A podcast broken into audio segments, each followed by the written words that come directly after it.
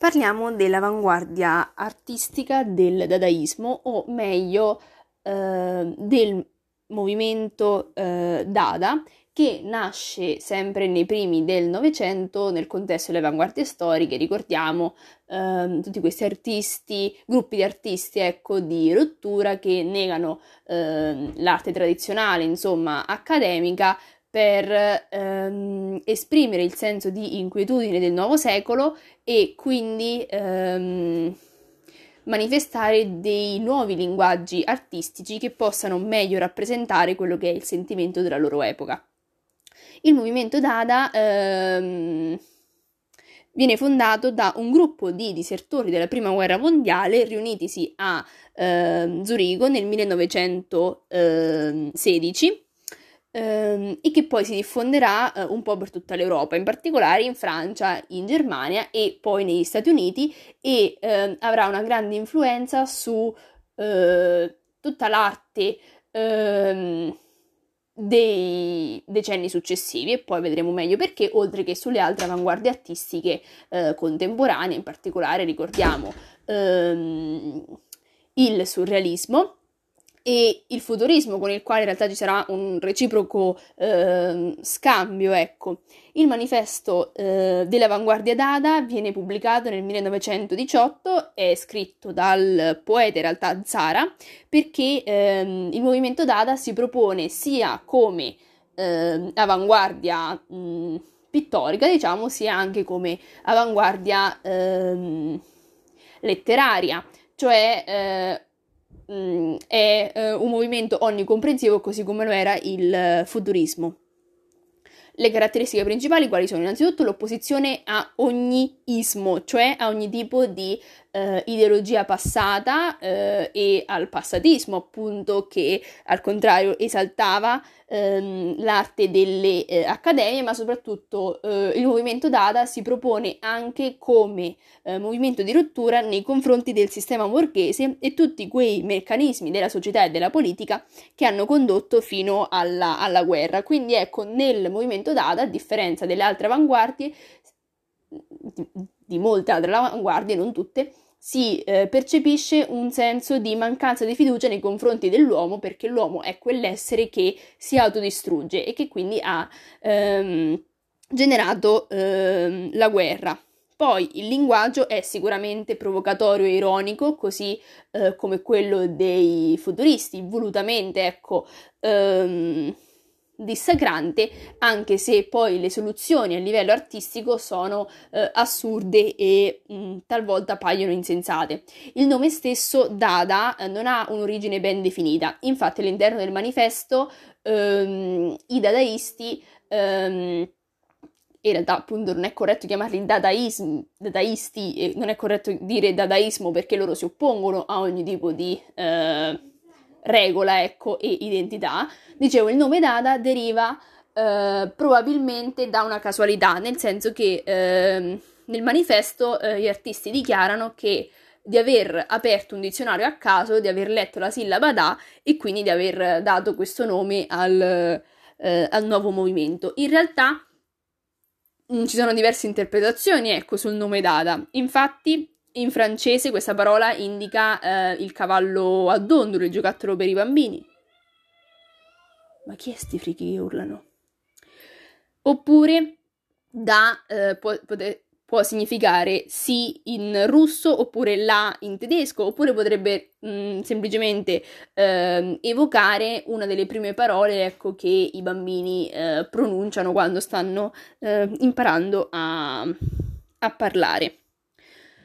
Um, a ogni modo, l'artista più importante uh, del gruppo Dada è Duchamp, sicuramente, uh, che ha il merito di aver uh, inventato una nuova tecnica, quella del ready-made. Attraverso il ready-made, Duchamp e poi tutti gli artisti che la, la useranno, um, uh, appunto, si individua un oggetto esistente già nella realtà e lo si eleva eh, allo status di opera d'arte eh, per effetto semplicemente come conseguenza di una scelta dell'artista, quindi senza neanche il bisogno di un'eccessiva rielaborazione e l'applicazione di quell'oggetto sulla tela, ecco, nel contesto di un disegno, come avveniva ehm, al contrario con il collage eh, cubista, in cui appunto si usavano dei materiali provenienti dalla vita quotidiana e li si applicavano, eh, li si applicava sulla, sulla tela, ecco, insieme a disegni a carboncino oppure ehm, altri elementi pittorici. In questo caso il ready made prende semplicemente una cosa, un materiale, e eh, dice che quella è l'opera d'arte e che quel solo oggetto mh, è capace di comunicare il messaggio, ecco, eh, trasmesso eh, dall'artista. Quindi innovazione eh, per quanto riguarda non solo ehm,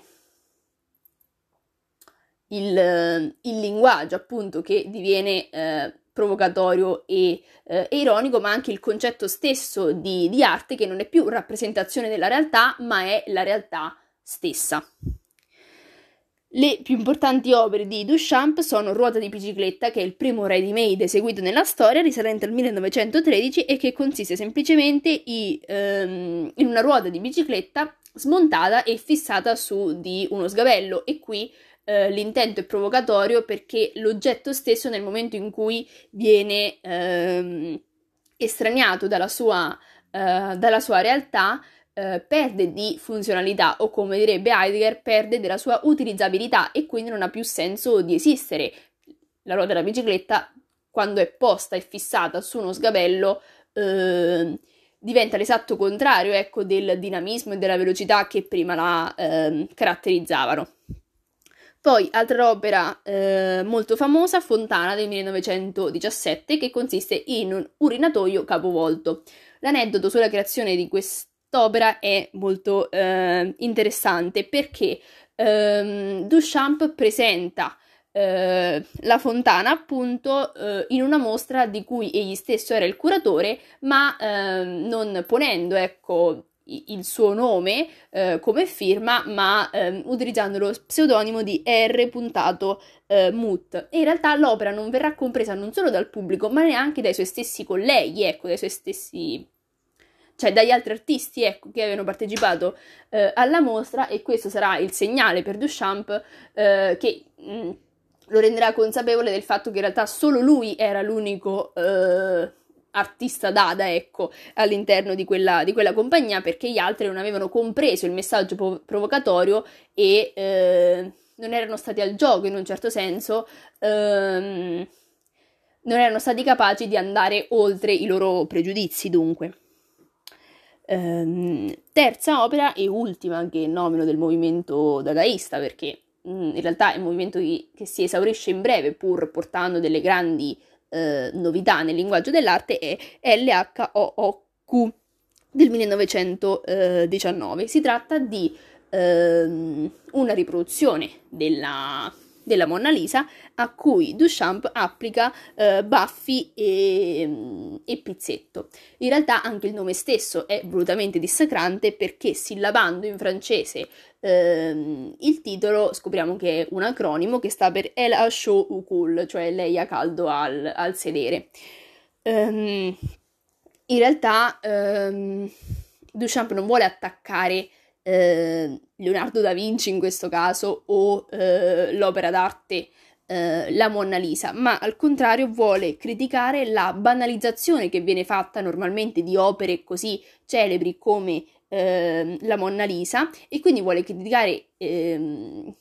il pubblico, ecco, la società di massa che ammira passivamente ciò che eh, è considerato da tutti degno di essere ammirato, senza in realtà sviluppare il proprio spirito critico. A questo punto il movimento in realtà eh, Dada si esaurisce, come dicevo, perché proprio questa mancanza di fiducia eh, nell'uomo eh,